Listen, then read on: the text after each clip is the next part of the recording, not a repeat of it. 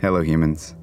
Thank you for listening to the program. I hope you love the previous episodes, and I hope you love the episodes ahead. Here's what's going on in the background we are growing, but in order to keep growing and keep going, we're going to have to find a way to make this sustainable. I still believe this entire project can be audience funded for now, but times are getting really tight. It's getting a little harder to turn down the sweet, delectable temptress that is advertisements. Here's what went into the single episode you're listening to. First, we had to figure out a way to convince Frank to come on the program. Then, we had to find a time we could both do it. Then, I took a dirt cheap flight to New York, went to Frank's house, recorded the episode, came home, edited the podcast for two days, paid for the music license to use this song, and made all the images and things to go along with the social media. It takes about five days of work to make a single episode, and there's no way I could have done that with a full time job. We're not some radio production company, we don't have a big budget. Everything I just mentioned was paid for from audience members who pitched in what they could, and I need to figure out a way to pay the people behind it. As we grow, the bloodthirsty advertisers lurk closer and closer in the shadows, circling us like sharks, offering to pay for this program so they can feast upon your ear holes and sell you things you probably don't need. It doesn't have to be that way. We can keep this program completely independent with the help of listeners pitching in a few bucks a month. The dirty devil advertisers want to give us $25 for every thousand listeners so they can spam this program. They value your time by the thousands and think it's only worth the price of a hardcover book. And for the price of a latte, once a month, you and four other people can save a thousand listeners from an advertisement. You, human, have the power today to do one thing that dramatically impacts the future of this program. So, what do you say? Let's fucking do it. Let's keep this audience funded and let's keep producing mood altering substance that will nourish your soul. If you think that your contribution doesn't matter or that other people will contribute and you don't have to worry about it, you're wrong. Only a third of 1% of our listeners contribute. And I think we're better than that. A tenth of 1% writes us a review, and that's free. So pitch in, take a few minutes to do it. Say, you know what? I can spend $5 a month to try and help this keep going. We have more projects ahead. The only thing holding us back is resources. So go to www.patreon.com slash hellohuman. That's P-A-T-R-E-O-N dot com slash hellohuman. And just pitch in whatever you can. It can be a dollar a month, literally. And uh, my sincerest apology to any advertisers who end up bailing us out in the future if that's the way we need to go. Here's the program you actually tuned in for. Today's episode was supposed to be about food. After all, Frank's a chef, restaurateur. He has an amazing Instagram with lots of recipes and tips and meals you can make. And so I went to the interview with a bunch of notes of questions I thought I would ask and answers that he would be good at. And it turned into something completely different. I don't want to spoil it, but there's a point in the interview where I just end up closing my notes because it clearly became something different. Frank's way of life goes way beyond food. It goes into every day, into the people you interact with. And so I don't want to spoil what it's about. I want you to just see the moment unfold when I realize, whoa, this is something else entirely. So let's just jump right in. My name's Sam Lamont. This is the How to Human podcast, a production of Hello Humans. And our guest today is Frank Prisinzano, restaurateur, chef, and awesome human being.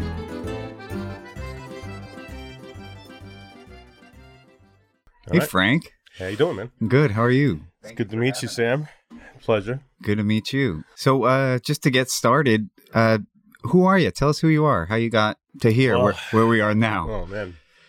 Well, I mean, I started as a kid, uh, you know, at my grandmother's sides. You know, growing up in Queens, Long Island, and you know, I kind of had a sense that I was, you know, I was eventually going to be in food. You know, because our whole lives revolved around food when we were growing up. Professionally or just family cooking? Or? mostly family cooking, you know, but my great grandparents had restaurants in Italy. So I always had that in my lineage as well.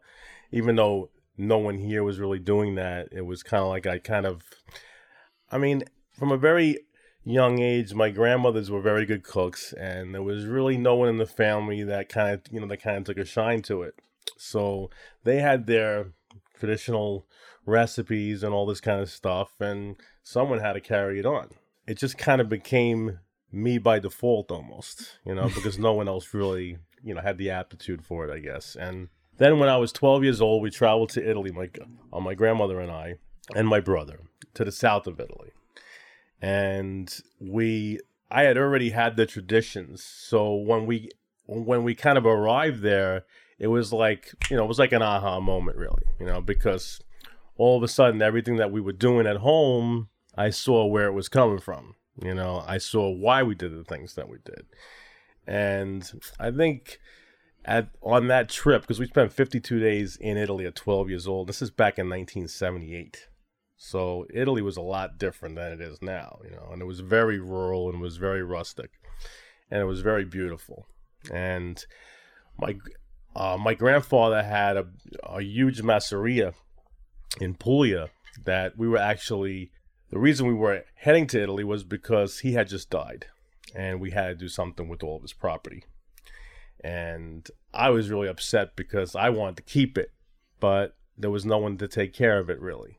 So we went to see it and it was kind of, you know, bittersweet because I kind of saw all these things that I was not going to be able to, you know, retain.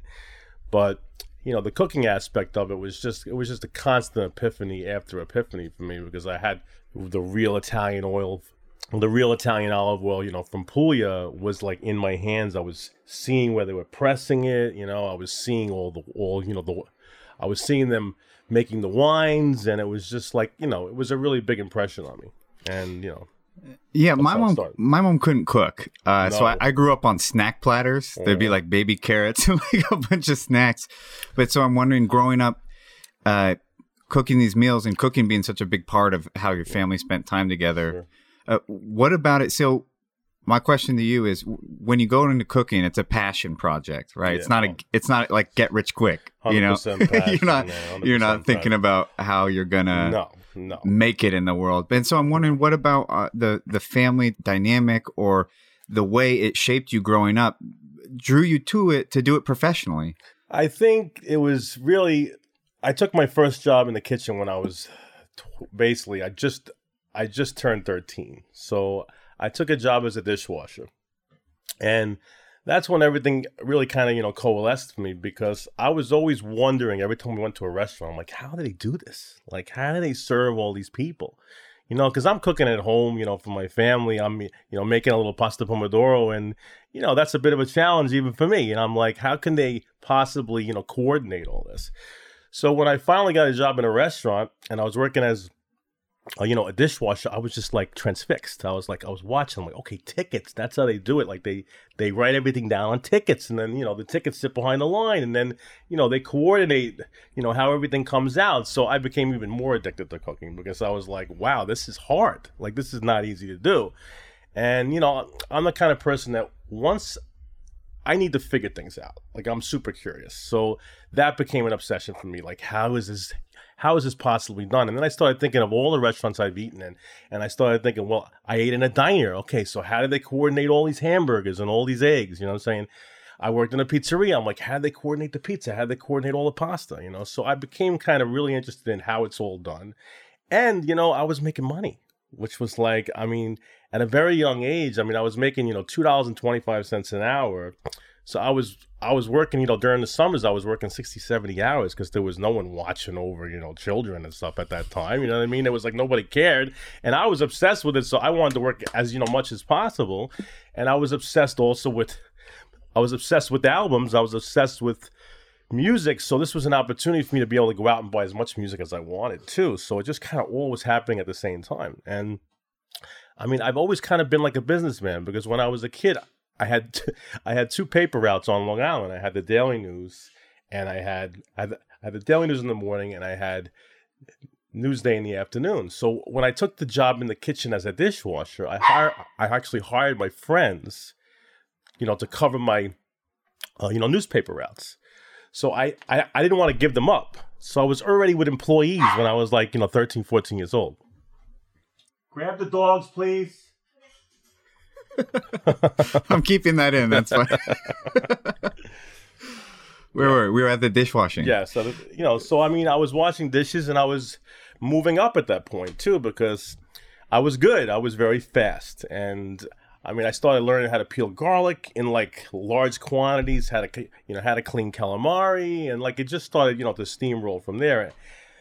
And I mean, I became less interested in school also. You know what I mean? I mean, I, I was a B student, and you know, like every time I would get out of school, I'd run right to work. You know, so it was like I was just always trying to fit in the restaurant. You know, like you know, like how can I get there more hours? You know, how can I learn more? And I just kept you know switching. You know, from I was working at a pizzeria, and then after that, I was working in a you know from a pizzeria. I went to a you know to like a little bit of a higher end you know Italian restaurant, and it just kept going from there. And I just you know never stopped, and I kept going back to Italy, and it just I mean, it was like it, it was almost like it wasn't even you know it wasn't even a, a, decision really. It was just like what I had to do. It was it was really very, I mean, it was very natural, and it just you know, it just happened. And you know, like I was so interested in restaurants and you know how they worked, and I was like always going to open a restaurant. Like I was, I was always thinking, when am I going to be ready uh, to have my own place? When am I going to be able to be a chef too? When am I going to have my own kitchen? So when I was, as soon as I graduated high school, I was like, I got to get into this. I have to, you know, my parents really wanted me to go to college. So I was like, well, I'm not going to college. So I was like, well, what about culinary school? You know, like I was like, will that satisfy you?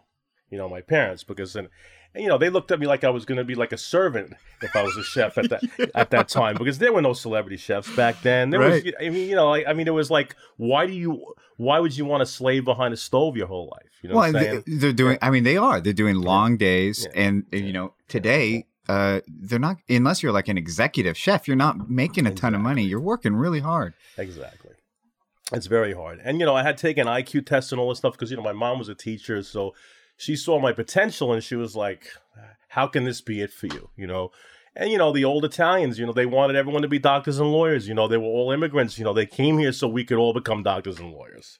You know, and it was like you know chef was not in you know their you know, wheelhouse. And I was like, well, that's what I'm to be. So, you know, so they were like, okay, well, Ed, at least go to school for it, you know. So I went to the Institute of America, and I started when I was like, I just turned 18. So I was very young up there. You know, there was I was you know like one of the youngest students, you know, in uh, you know in my class, and you know I graduated at the top of my class when I was basically 20. So I was already way ahead of the game, and when I graduated, I I went back to Long Island and I had my own kitchen by the time I was 21 years old. I had my own, you know, you know, my own staff. So, and I, and at, and, and at that point also, you know, I was making, you know, the most money I've ever made. So a, it was a, like a restaurant know, that you owned or working for someone else? I was working for someone in Long Island. Uh, it was a place called, actually, that's a place that's in Manhasset that's still there. It's called La Coquille, which means the scallop. And it was really funny because it was an it was a French restaurant owned by three Italian guys. so they were calling all the Italian dishes French names. So it was really funny. I'm like, this is an Italian dish, guys. And they're like, yeah, it doesn't matter. We call it a French name. Everyone, you know, everyone loves it. But it was a really good place because they were the owners and they were the waiters and they were on the floor. So they took care of every, this everybody is the best kind of bosses. Exactly. Yeah. Exactly. So they had a real, you know, they, I, I mean, we're talking about, you know, Manhasset is, you know, full of money. You know, it's full of, Jewish people that have money, white Anglo Saxons that have money, you know what I'm saying? So it was like we had this really tight regular clientele, which also, you know, really, you know, I learned a lot from those guys because they hand they they took care of everything everything by hand themselves. Every complaint, everything that happened, you were talking to an owner. You know what I'm saying? It was like, you know, and that's why the place worked. And, you know, the I ran the kitchen. It was, you know, my first kitchen that I ever ran. It was a blast for me. It was absolute blast, and I was addicted at that point. You know, I mean, I was a workaholic at that time. I mean, I was, I was, I'd go in early just because I wanted to be there. You know what I'm saying? So I mean, I was doing like 70, 80 hours, you know, easily, and loving every minute of. It. So, and then I just kept working from there. I mean, I ended up, I worked at La Coquille for a while, and then my meat purveyor told me about a guy, this guy Richie Gertz, who owned a place in Huntington Station called Panama Hattie's, which is actually still there. And he wanted to turn it into the best restaurant in Long Island. And you know, at that time, I I had worked for this guy Nicola Zangi, who was one of the best chefs in Long Island, and you know, I was kind of his protege. So after I left him, you know, the papers knew of me, you know, the periodicals knew of me. I was pretty famous on Long Island at that time. So when I took the place over, we got a lot of press. I did my whole, I completely changed the menu. I did the whole place over again. I was there for about a year and a half, you know, two years. We got, you know, three stars from the New York Times. You know, it was kind of a big deal. And, uh, but I was unsatisfied because I wanted to be in Manhattan. I wanted to be in the city. And I was already, I was already at that time traveling, you know, back and forth to the city, you know, to party. I was going to clubs and stuff. So, I was like, this is the place where I really want to make it. I'm not satisfied, you know, making it in, you know, Long Island. So I went, I started to look for jobs in the city, but no one would hire me as a chef from Long Island. I mean, it was just that's just, that's no just that's just how it was. I had no clout what's whatsoever. So I was like, you know what? I'm gonna have to take a big pay cut here, and I'm gonna have to work as a line cook again. You know, I got to prove myself here now. I've already proved myself in Long Island. So that was really probably one of the most, you know, incredible things that I've done was, I mean, I went from, you know, making, you know, $100,000 a year to making, you know, hourly wages as a line cook. And I started working for, you know, David Burke. I don't know anyone. Chef. I live under a rock. Yeah, anyway. So I worked for David at the Park Avenue Cafe. He had just gotten extraordinary at the uh, the River Cafe uh, from the New York Times. So he was doing, I mean, he could do whatever he wanted to do, basically. So he took over a place on 65th and, and Park Avenue called the Park Avenue Cafe. And I went to him and I showed him my resume, and he hired me as a line cook. But within a couple of weeks, he realized my aptitude and uh, he offered me a uh, he offered me a sous chef position. So I was like, I really don't want to take a sous chef position to be honest with you, because I don't really want any responsibility. I wanted my own kitchen again. I just wanted to be able to, you know, you know, find a way to get there. So then I got an opportunity in Miami, which is really what I I thought I wanted to be in Miami. It was really beautiful down there. You know, at that time also I was single, you know, blah blah blah. So I went down to Miami and uh, I worked for another chef Norman Van Aken, another pretty famous chef.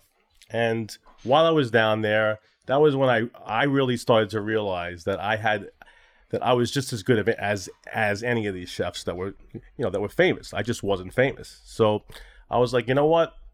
Now's the time. I was like, so I came back to New York from Miami, asked my dad for some money, found a little space, and I opened up my first place, you know, Frank Restaurant, which was a huge success right from the very beginning. I had like lines out the door, you know, two and a half hour waits. I mean, I, was I it was waiting. it just because people went and the food was good, or was it? Well, it was because I was doing, I was doing something that no one was doing at that time. I was gonna, I was, I was gonna do very simple food with my high, with my haute cuisine, you know, training.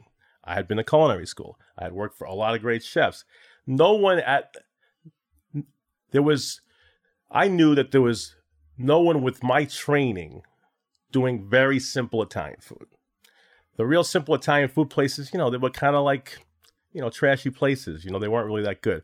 The higher end places were so expensive. So there was a big discrepancy between, you know, the highest end, which was really good Italian food, and between, you know, the lowest end, which was like spaghetti pomodoro. And none of the places were really doing any of the peasant food at a higher level. You know what I'm saying? So when I started to do that, no one was doing spaghetti garlic and oil. No one was doing spaghetti pomodoro. No one was doing any of the traditional dishes like, you know, fava that I do at Frank that comes from I mean, I had traveled Italy extensively, so I knew all this peasant food, and I knew that it could be high cuisine if I was making it myself. Absolutely perfect every single time. So that was the concept and it was gangbusters. It was like because no one was doing it and no one was making you know you know rigatoni ragu you know with uh, you know meatballs and sausage making their own sausage making their own meatballs making their own sauce you know no one was doing that. They were buying things you know frozen for it and stuff like that because it was very inexpensive. So i knew that at that price point and at that quality that i'd have a line out the door and i did and it was immediate. Because you could like- you could go to it. It wasn't like a honeymoon kind of exactly. kind it of was place. for everybody, but yet it was the best possible quality Italian food that you could have, and that's really what Italian food is. It's simple food executed perfectly. That's what your grandmother does in your house if she's really good, which my grandmothers were. So what I did was really kind of groundbreaking because no chefs at my level of skill were taking on lower end food. Now you see it all the time. You see even you know, you see high the highest quality chefs making you know barbecue nowadays. You know what I'm saying? And like, you know, who's ever seen this kind of barbecue before? This kind of quality. You know what I'm saying? So it's like now it's very common. But at that time it really wasn't. So it really, really struck a nerve. And I was I mean, it was it was insane how much business we were doing. I mean, I had 23 seats at Frank when we opened up. And I was doing 200 covers on a Friday, Saturday night. 10 turns from 4 p.m. until 2 a.m. I was in the kitchen by myself with one dishwasher, okay, cranking this, you know, this really simple food out, and I saw the I saw the hole. There was a huge hole for this kind of food, so I immediately said, I got to do a pizzeria, and I got to do an Italian, and I got to do a, I got to do all three main concepts in Italian food: Northern Italian food, Southern Italian food, and pizza. So I did Little Frankie's Pizza, which was, you know, my Naples pizzeria. And I did Supper, which was my Northern Italian, uh, you know, osteria. And it just hit like crazy. I mean, all, I mean, I did them all within four years. I opened up Frank in 1998, opened up Supper and Little Frankie's in 2002, right after the planes hit. And literally two hour waits at all, at all three places, right here in East Village three blocks away from each other. So it was like just insane. It was like, you know, a huge success story. And, you know, from that point, I was making so much money and I was cash only that I started to play with everything. I started to do, you know, to work on designing things. I built all three restaurants myself with my own crews. So I started to learn about all of that. And I'd always wanted to build things. And I mean, I consider myself honestly, I mean, I'm an artist. I mean, I love to create. I love to create spaces. I love to, you know, to, I love to dream in, you know, three dimensions. I mean, I did this house, and I kept, I kept, you know, starting more businesses. I started a printing business, you know, to print all of all of our stuff. I started a T-shirt business. I started a, uh, a construction business. I started a furniture business because we don't we were building all our own furniture, so we had all the tools. So I started getting all the machines. I started. I took a place out in Williamsburg. This is wow. This is like 2003. We started the furniture company, and I mean, I was just completely. I was com- completely going nuts. I was. I was in like a creative spurt, and then uh, the market crashed a little bit. Uh, the real estate market crashed, and I lost a lot of money, and I also got I got sued by one of these uh, one of these uh, wage and hour lawsuits, and I lost a lot of money on it, and it hurt. And what it was was, you know, the old restaurant, you know, systems that we had. Everyone was, you know, sharing what everyone was, you know, sharing out of the tip pool. Okay, it was something that all restaurants did, and we didn't really know that we weren't supposed to be doing that. Okay. So we had managers, you know, sharing in the tip pool. Okay. And all the restaurants did. And everyone got hit by it. Jean-Georges got hit by it. Bouley got hit by it. Mario Batali's group got hit by it. Everyone got hit by multi million dollar lawsuits at this time. So that kind of scaled me all the way back. You know, it scaled everybody all the way back. And, you know, we corrected everything, obviously, but you know, it was a, you know, it was a major hit. It was a major wake up call for us. I got lucky because none of my guys wanted to sign on to the lawsuit. All my employees were with me a very long time. They were all making a lot of money, and You you were at the mercy of your guys. but I was at I was at the mercy of my employees. Really, I could have been completely taken out of business. L- Let me let me interject a question here because it brings up something that I wanted to talk about. One of the things, I mean, so you're really well known in this. Every single person I, I talked to in the city, I said I'm going to go interview Frank. They said, "Oh yeah, Uh, and, and so they, they know you. And, but one of the things that you're actually known for is your management leadership style because all the TVs are so sensationalized with these kind of asshole uh, chefs, and like that's a part of their eccentric personality, like it's some kind of virtue. Exactly. Um, and then uh, it's made it into the public world that that's not the way you lead or manage. And so l- let's talk about the leadership. Well, as I was coming up in the industry, okay, a lot of people were, you know, I was watching how chefs were, how owners were, and honestly, they're just assholes, like absolute fucking assholes. And I'm a really good employee, okay, and I was getting treated like this also, you know. And I'm like, look, this is this is like a scourge here. It's like I understand it's hard to be a restaurant owner. It's very stressful. You know, it's a very it's a very small profit margin, but it doesn't help you you know, to be really mean to everybody. It doesn't help you to scream at your entire staff all the time. And this was kind of like, you know, the way people operate. So, you know, and this was, this is, this was the absolute worst part was that they don't trust you. You know what I'm saying? It's like not being trusted, working for someone and blatantly not being trusted. Like right in your face, like, why would you do that to somebody who who is really good, who just walks through your door, you know what I'm saying? You're already expecting so much less from them than they're willing to give, you know? I have a story that I tell which really completely changed my life, which is going to really fit into this is that I was driving my car. I had this I had this Oldsmobile 98 that my father gave me when I was a kid and I was it used to use a lot of gas and I was driving around in upstate New York and I couldn't find gas. It was a Sunday Okay. And I stumbled upon a gas station that said open. And I was like, oh, great, they're open. Because I wasn't even going to be able to get home. And I had to work the next day. So I was going to have to, like, you know, hang out upstate until the following morning. And I was going to be late for work on Monday. So I was like, shit, what am I going to do? So I found this gas station. I drive up and there's nobody in the gas station. Okay. One of the pumps is sitting there open. There's a basket on top of the pump and it says, please pay for your own gas. Okay. And I sat there and I go, that is brilliant. Who is going to steal that money? You know what I mean? It's like you'd have to be the worst of the worst. Even a thief would probably not take that money because the gesture is so strong there. And when you trust somebody the first time you see them like that, they're way less inclined to fuck you over. Okay? They really are. And that's been my mantra since the beginning. Is that you come through my door, that's yours to fuck up.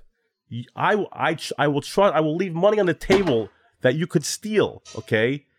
And you probably won't take it because I did something that no one's ever done for you. Trusted you right when you walked through the door. I had I had a mentor that, you know, we were talking, I was upset with some of my interactions with other people and I said, you know, my respect, my trust, it's got to be earned. Yes. And he said, well, hold on there, Sam. Like, what makes trust and respect sacred is that it's a gamble. Yeah. You gamble on people yes. and they honor your trust. Yes. And that's, yes. it has to be given.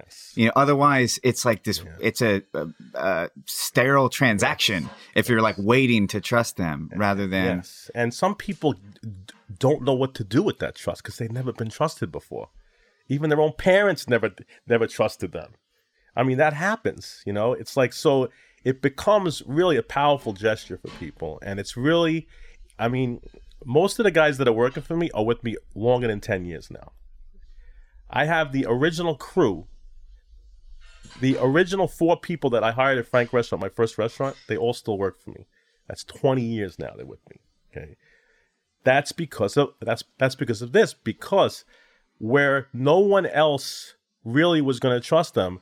I took them under my wing. I showed them how to run a business, how to be chefs, how to be cooks, how to be dishwashers, how to be waiters, you know, how to be hosts. And I did it with love and I did it with passion because I wanted them to learn it. And everyone that has left me, a lot of them have gone to open up their own places. And that's another thing that I never understood. Why would you be angry at someone for leaving you to go do what you do with the skills that you've taught them. This is another thing in the industry that I never understood. Why would you be upset that I want to go open up a place? And yeah, my place is going to be a little like yours, probably, because you're the only one that I, you know, you're the one that I learned from. I'm proud of that. You know, I don't take that as a threat. They're not going to take my business away. No, there's a lot to go around. There's a lot. Mm-hmm. We live in New York City here. You know what I'm saying? It's like I'm. I mean, I always looked at it like I'm.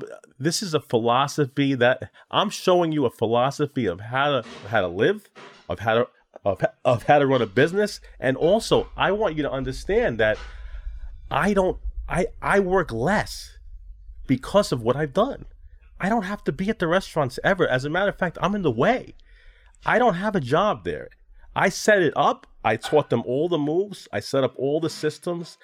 I did all the menus. I did everything. I did I designed the flow in the place. Every single part of it so that they would succeed. And then I showed them how to use all the tools. And then I got out and I let them do it. And they're empowered by that because they know that they run the show. That that fear and uh, scarcity kind of mind. I mean, it, it it terrorizes the world and it shows up in all different kind yes. of ways. I mean, it, it really does. It does. It's a it's a it's a horrible thing to have to be an owner and to constantly be be concerned that someone's stealing from you. Also, it's like I don't want to think about that all the time. People have stolen from me.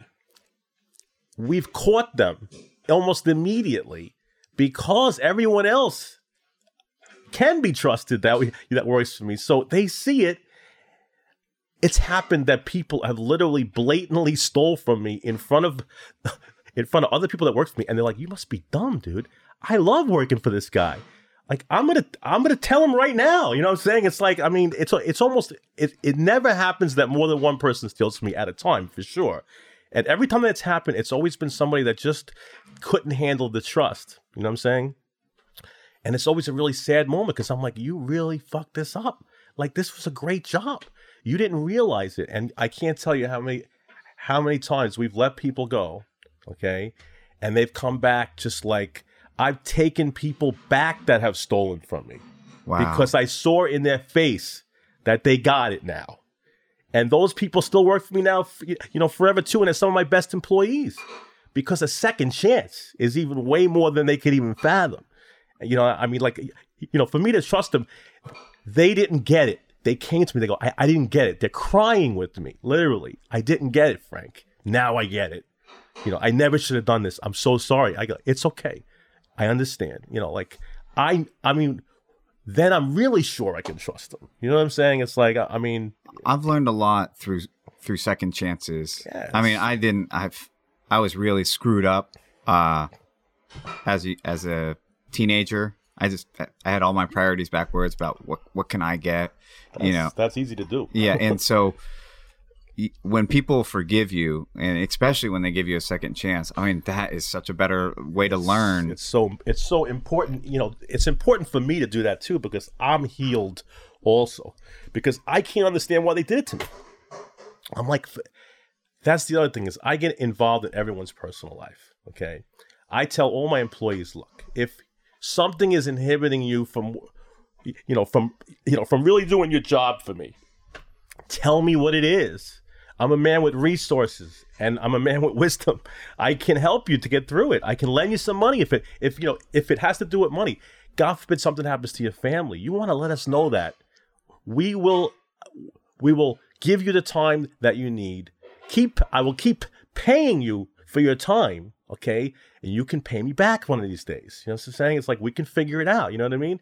These kind of gestures have have created extreme loyalty in in all my places and have kept the same faces in the same positions for so long. In this particular neighborhood, the East Village, everyone knows everybody.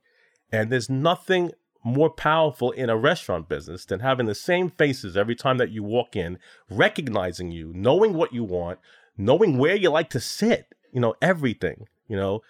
This is all happening outside of me even being involved. It's like remembering someone's name exactly. too. Oh, it's like if you remember people's name, because everybody's like, "Hey, I'm Sam. What's your name?" And they they don't listen, right? When you yes. say their name when you're leaving, okay, nice to meet you, exactly. Frank. Exactly. I mean, you see their uh, Exactly. It's uncommon these days, which is bizarre. No, I mean that's a big part of you know like why we've been so successful is that we first of all, we're a family, all of us. You know, like I mean, when you belong, you know, to what we're doing, and you're doing your job, and you give a shit, you know, there's nothing that we won't do for you. You know what I'm saying? There's nothing that we won't do for you. And we have done it. I mean, you know, like so many times, you know, people have had problems. Just recently, uh, you know, that really bad earthquake in Mexico. Yeah. Okay. One of my guys lost his one entire side of his family. They were in a church, okay, for a ceremony, and the church collapsed on them, and he lost the whole side of his family. Okay. Between the th- between the three restaurants, I said, whatever you guys raise for him, I'll double it. Okay. They raised three thousand dollars. Three thousand dollars for this one guy, just one little. A, they didn't even know him that well. You know what I'm saying? It was like so. I, just working class guy. working class yeah. guy. So so we gave him six grand. Literally, I I gave three. The other guys gave three.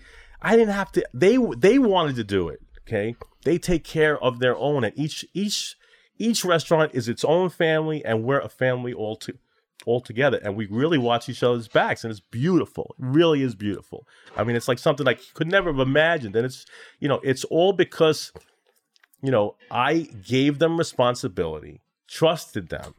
They they ended up working together for so long that how could you not be first of all if you're working with someone you're going to work out your differences within a couple of years of working with them even if you hate each other eventually you're to you know you're to come around and you know you're to be friends so all that stuff is completely behind us now.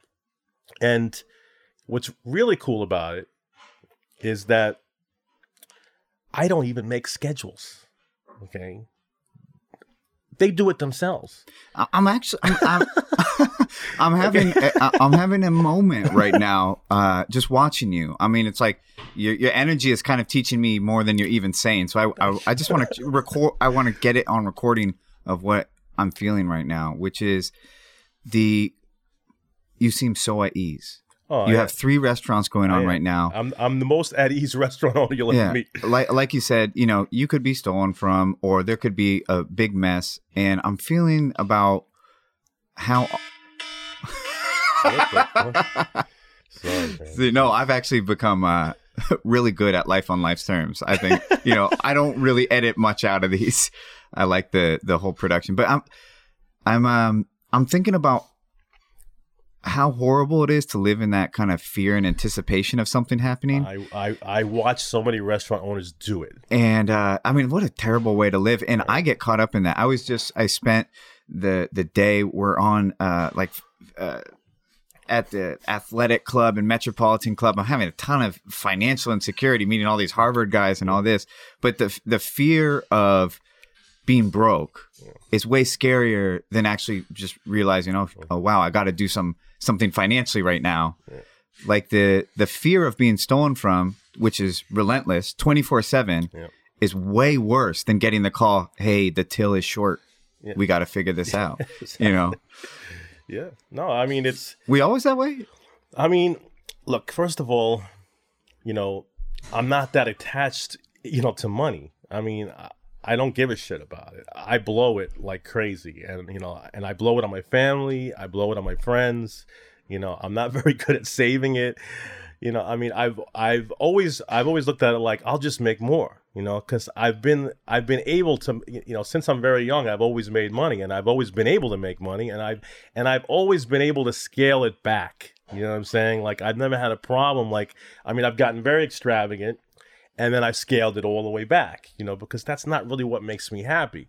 You know, what makes me happy is doing projects with people, you know, collaborating with finishing. People, you know, feels great. You know, finishing, yeah, exactly. Mm. And I mean, what I mean, what what I get the most kick out of is that I've, I mean, I've opened up eight restaurants here in New York. Okay, one I closed. Okay, okay, three I sold, and my original three I you know I still have open. So you know, I've been through all of that, you know what I'm saying? So it's like really the juice for me is conceptualizing, building, designing interiors and then because i do it all. I'm the key guy. So it's like i mean i don't hire anyone. I don't hire a designer. I don't hire an architect. I don't hire a, i don't hire a consultant. I don't hire a chef.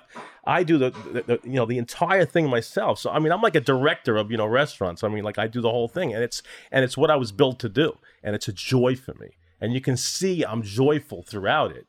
So that gets really infectious, you know, when you open a place up because everyone can see how really, really how how much I love it, and it's so much fun for me. Well, it's an act of That- it's an know, act of trusting yourself yes, too. You know, where it's like, Yes. oh, you know, Taking like chances. You're, well, you're trusting yourself to be like, I know exactly what I want to see, and I know Mm-hmm. I can build it. And you know, there might be a design snob that thinks I did something wrong, but this is this is my place, and I know I can Yes. build it. And I, the way I figure out how to do things is by talking about them, which is perfect for opening up a restaurant because I need to talk to everyone about why we're doing this.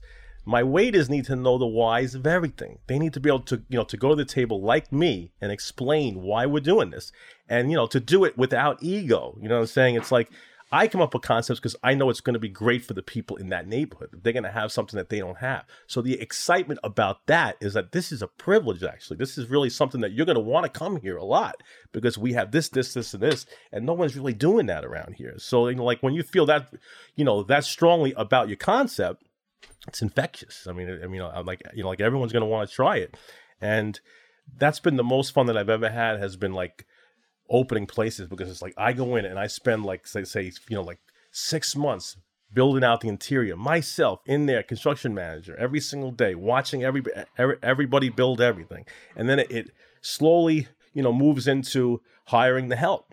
And then I sit and I do wine tastings with everybody, and I do food tastings with everybody, and, and you know I'm I'm heavily into all of this, and I know everything about it, and I'm like I'm I'm doing it since I'm you know 11 years old, really. So it's like it's just it just comes out of me and i'm just having so much fun obviously and i don't give a shit if it works honestly because you know sometimes you know it hasn't worked out exactly the way i wanted but the problem for me has been that and i've i've had to learn this lesson the you know the hard way is that partners get in my way okay? Because i'm coming at this from such a pure angle and my time is so precious to me that if i gotta stop and explain to my partners why I'm doing everything all the time, it takes the fun out of it for me. And those are the places that I sold because I had a partner and, uh, you know, like they needed to know everything that was going on. And I didn't have the time or the energy. You know, I mean, I'm, you know, sorry to say that, but that's just how I am. Like, you know, it's like I need to have so that's why I've always gone back to you know to you know to my original you know three places because I opened them on my own. I have no partners involved in them. I'm the only voice, and that's how that's how things work for me. Otherwise, they don't. I think part of that is is pretty necessary to your survival, though, because you're not making um, traditional business savvy decisions. you know, like you have a, you have a huge online following, and there's no book and there's no TV show. You're a well known guy. You could do that, and so i- if you have a partner, they're going to go, "He's stupid." Yes. But you, I, it just seems like you're following what feels, you know, and it's like you're not doing this.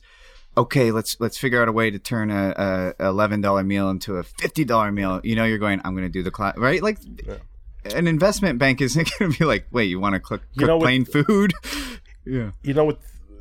The biggest problem was that they didn't trust people the way I do. That was the biggest problem. Is that I, they thought I was crazy to trust people like I did. They thought I was crazy to let my employees drink at the end of their shift, which is another thing that I do. That, that I mean, I trust them to finish up their shift and sit at the bar and, and have a few beers, you know. And I buy them a few beers. You know what I'm saying? They're filling my bar with this good energy that they work there. They're getting to know the people that that ate there that night. That's good for me. That's not bad for me. If my chefs get to know my clients, my clients come in now even more than ever. You know what I'm saying? I never understood what the problem with that was. If someone drinks too much, we deal with it. I mean, what's the problem? Oh well, what if someone gets drunk and you know, you know, someone does this? Well, we have insurance. I'm like, I mean, like, you know what I mean? I'm like, I can't live my life worried about what might happen if one of my employees drinks too much. You know what I'm saying? It happens. It's still gonna happen, even if we tell them they can't drink. They still drink. You know what I'm saying? If you tell them they can't drink, that's when they really will fuck up, because there's no responsibility behind it. They they know it's a privilege that I give them, and they don't want to lose it. You know what I'm saying? So they don't abuse it. And when they do, we have a discussion about it and we figure it out. You know what I'm saying? But it's like those are the kind of things that that I had problems with my partners about. I'm sitting down and I'm arguing. You're taking away the vibe from this place. Is is what you're doing by creating a wall between us and our employees. You're putting them down and you're saying that we got to be up here. And no, we got to be on the same level with them. Okay. They got to understand that they're important to this place, but they are replaceable. I mean, everyone is, you know what I'm saying? So, eh, you know, like there's a certain, I don't know what to say about that, but they're just, you know, everyone can have a conversation with me and I sit down and I listen, you know, and if someone's wrong and I know they're wrong, I'm going to let them have it about it. You know what I'm saying? If there's a little bit of ambiguity there, we're gonna have to have a discussion about why is there ambiguity here? Like, what do we need to do to make sure that you understand, you know, in the future? And you know, I have the gift of gab too. I can, you know, I, I can I can sit there and I can talk anything out with anyone, and I can convince them that I'm right. Because most of the time I am right because I've thought about this a thousand times over. And I've been in the industry since I'm a kid. So I've thought about all these things that other restaurateurs won't do and I've thought about why I want to do them and what might go wrong with that. So when I'm having that conversation, I've already been through it in my head. You know what I'm saying? So it's like, you know, it's just when you concentrate so much energy in one field and you love it so much, you become very good at it. I mean, there's just no other way around it. If you really care about it, you're going to get good at it. And that's what happened. I became very good at it and I love everybody. I really do. I have a genuine affection for everyone that comes in and puts hours in for me. I mean, I, I am not there, so I'm grateful. Yeah. You know? And yeah, I love what you what you said about you know why they it's good for them to hang out. It, it's so nice to be known. Uh, this is why I go to one mechanic. I have one barber. I, I, I, wrote the immigration. Yeah, I wrote the immigration papers for my yeah. barber. You know, he yeah. will let me cut in the front of the line. Sam, how are you? Yes. Uh, and it's so nice to just have. You know, my I'm friends with all my baristas. Like we go g- grab lunch together on their lunch break. That's a quality of life that you have that other people don't have because they don't do that kind of stuff. It's yeah. really sad to me. There's like, a lot of isolation, yes. you know, where it's just, I think there's a lot of people too, just really wrapped up in, like I said, fear. So they're wrapped yeah, up in their own fear. problems. They're, like every time I'm not well, it's generally because I'm thinking too much about my own problems rather than yes. other people. Like, you know, it would be easy for you to be talking and me to just be thinking about my own shit, you know? Yeah, um, yeah, Well, you see, that's the whole thing too. Is like when you're not in the moment, you know, that's one of the things that I'm really always, you know, trying to you know, to teach my guys. It's like, like for instance, you know, when we do like, one of my favorite things to do is wine tastings with my staff. Okay, because that's when we're sitting there and we're drinking wine together and we're discussing wine. That is the that's the way I want them to be on the floor at all times, like they're drinking wine with their customers. You know what I'm saying? Like that kind of a feeling of like we're involved in this experience here and this is food and wine this is that's what this is all about it's like when you get into that kind of a mood after you've had a couple glasses of wine, and I mean, I say this to my employees too, and I, everyone thinks I'm completely nuts. If you're having a hard day on the floor, have a drink. Okay, you know what I mean. Take care of yourself. Have a glass of wine.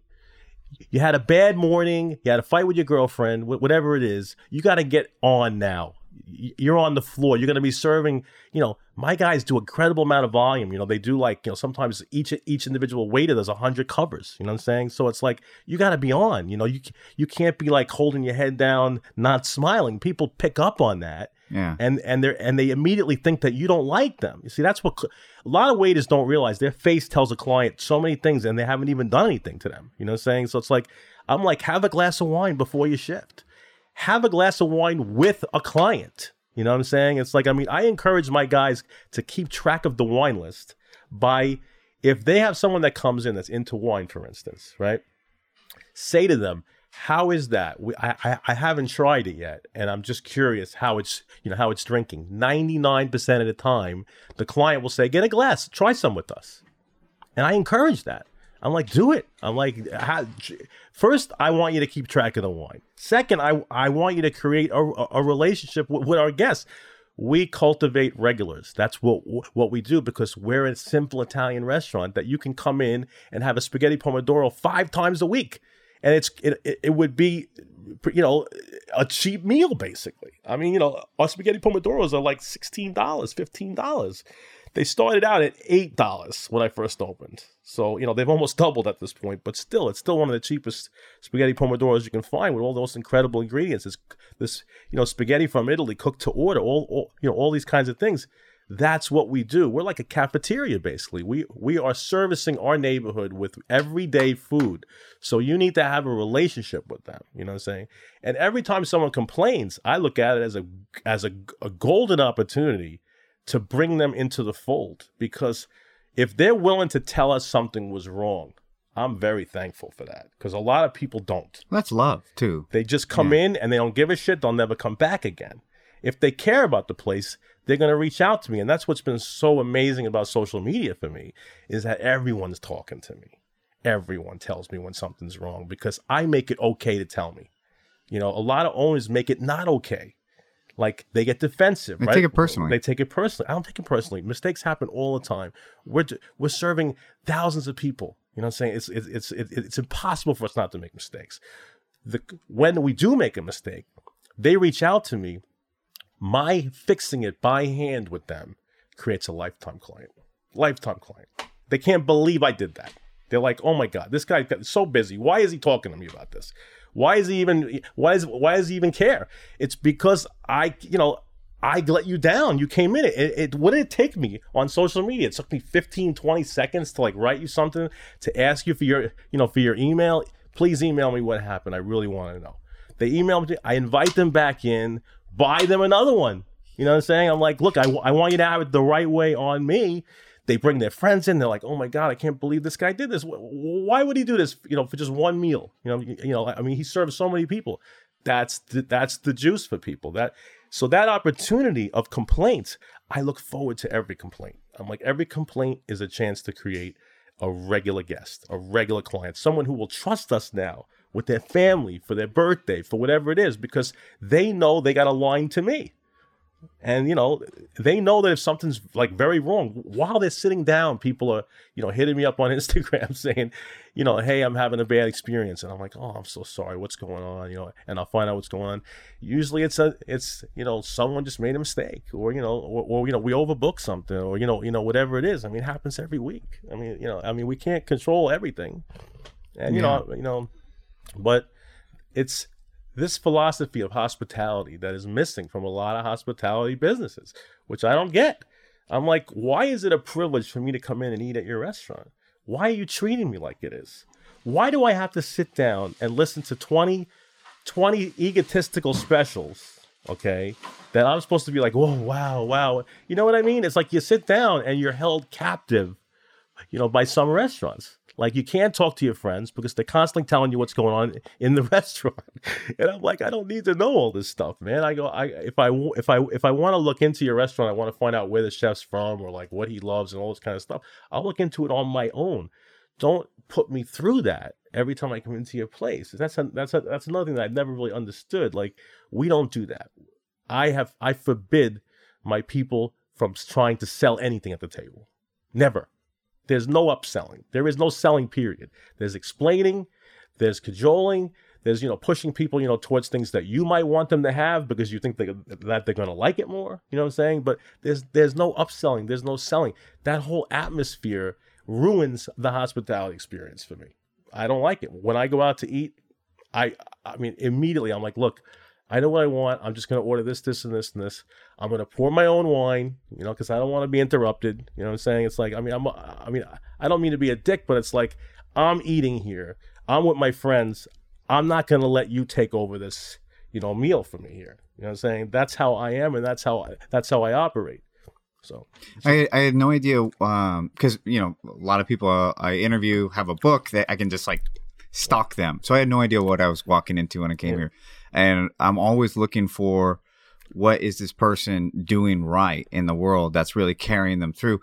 It's it's obvious now. It's trust. I mean, it started out with a trust of yourself, trusting the clients, which first trusting, trusting yourself. Yeah. Well, where, that's hard. Yeah. yeah, I mean that is hard. But obviously, at some point, you decided to take the leap into opening a restaurant.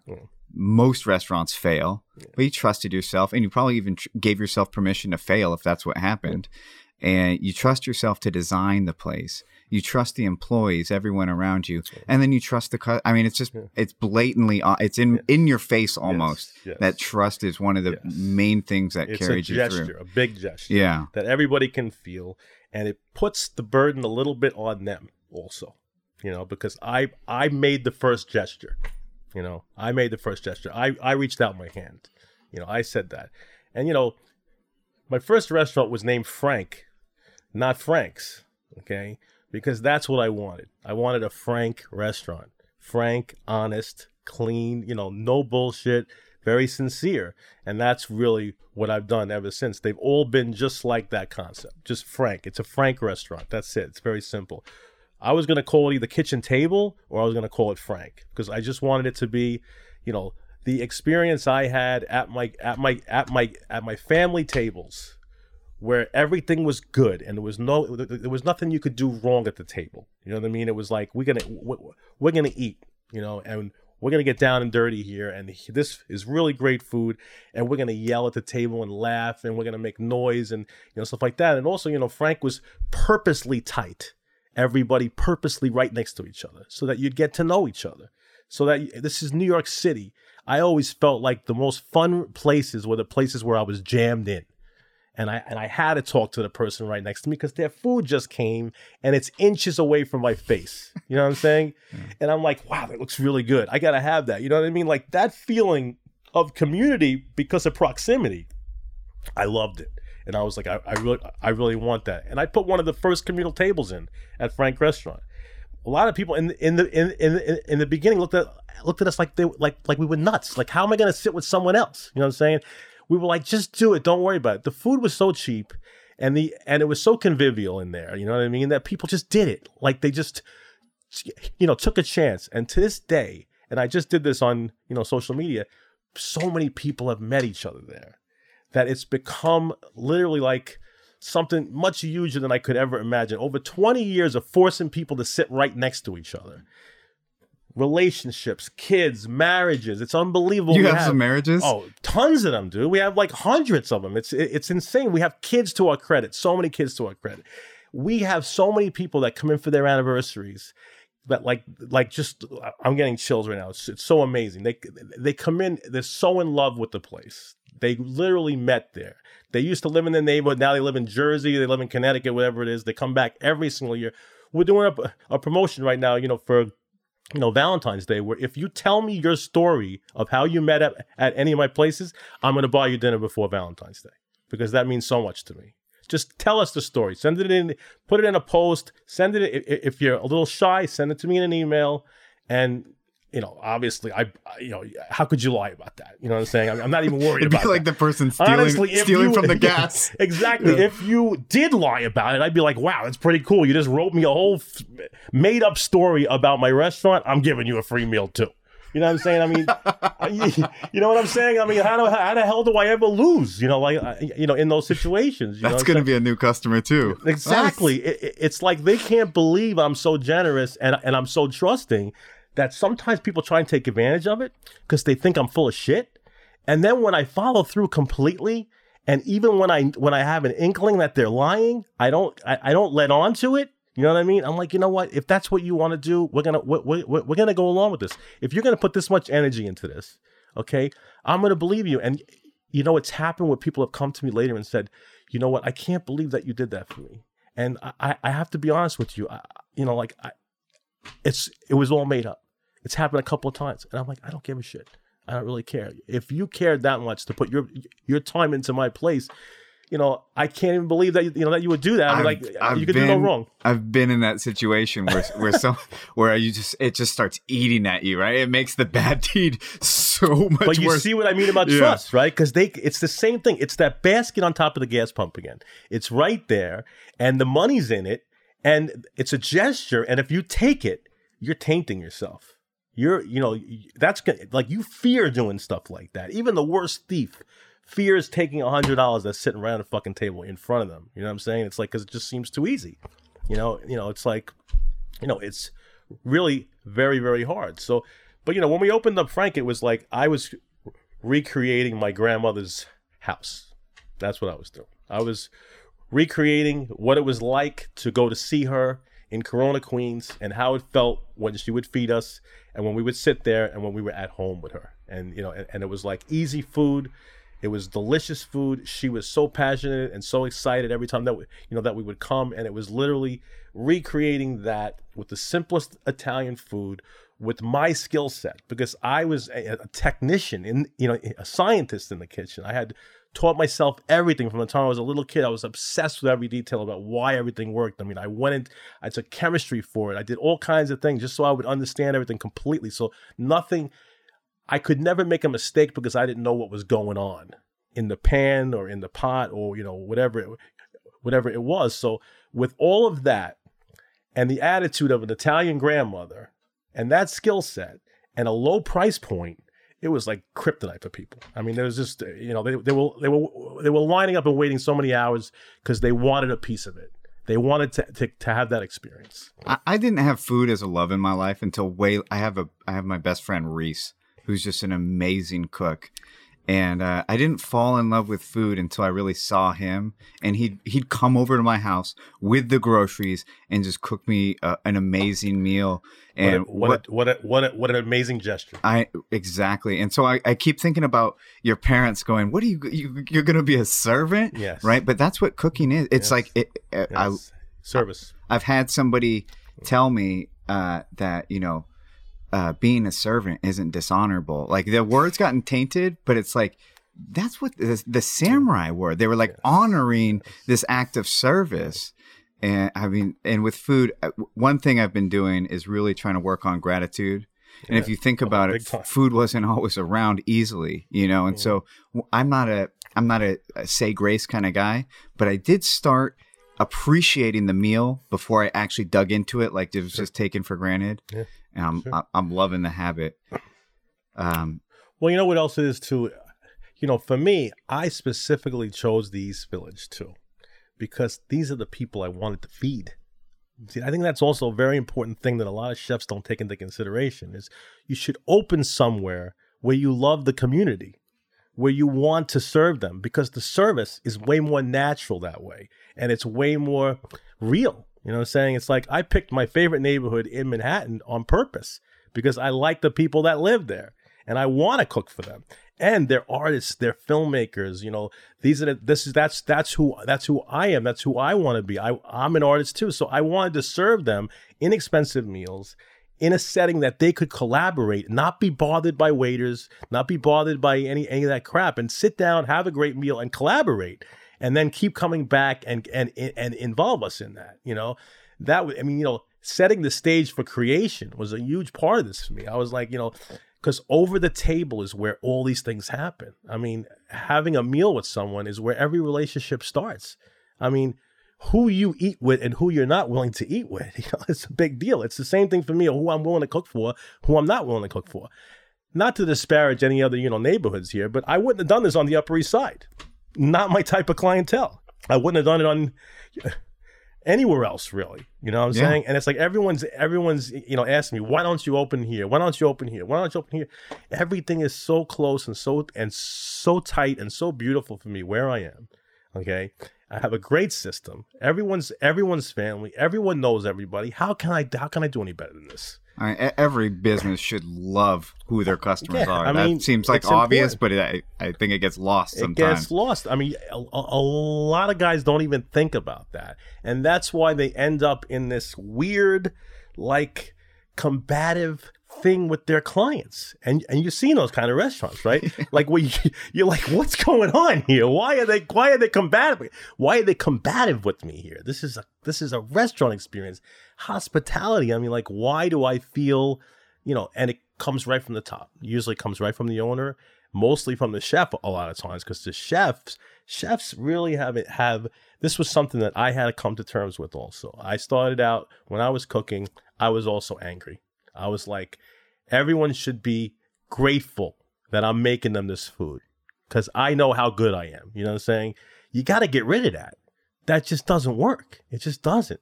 You can't. You can't ever think that way. That anyone is privileged to eat what you're making.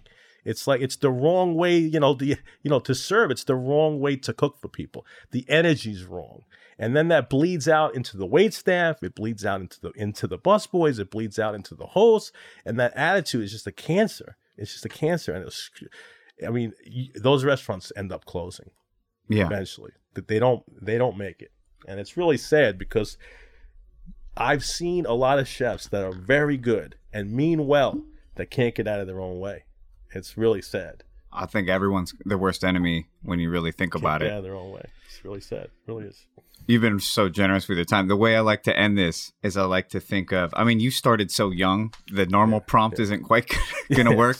But if you weren't around anymore, if you could just send a message to your boys here or to a young chef of just what you think is most important to living a life worth living to you know getting to the end of the road with as little regret as possible what what are the things you've picked up so far well i would you know the most important thing is let go of the past and just live in the food i like to call it the food moment like in other words you know like this is we have food in front of us I have people to eat it with. You know, that's what I mean. What's better than that? No matter what, and as long as you concentrate on that, the moment always shines. And if the moment always always shines, people are addicted to that.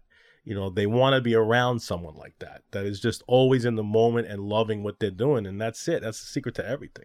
I mean, I you know, it's you don't have any control over anything else, so why bother? You know, why bother getting caught up in anything else?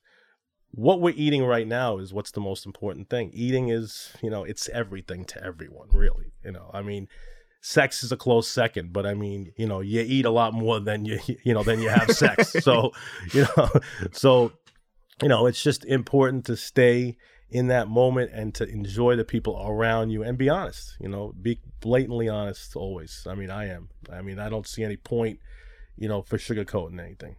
I really don't. Trust is i mean trusting trusting people to be the best version of themselves forces them into a quagmire of like having to do that for you. You know what I mean? Because you set the expectation for them, you know, and I do that every day almost without even trying with everyone that's around me because of how I am.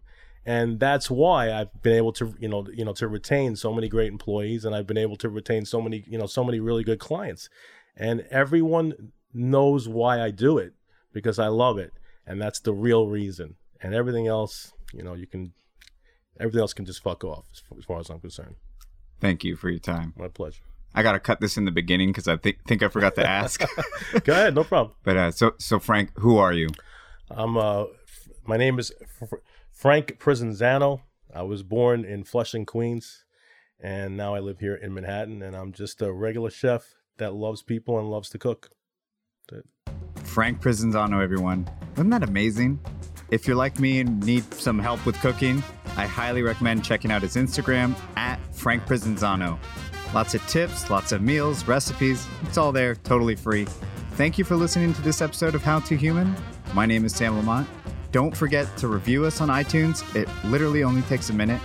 And if you can, become a patron. Patreon.com slash HelloHuman. Until next time, have a great day.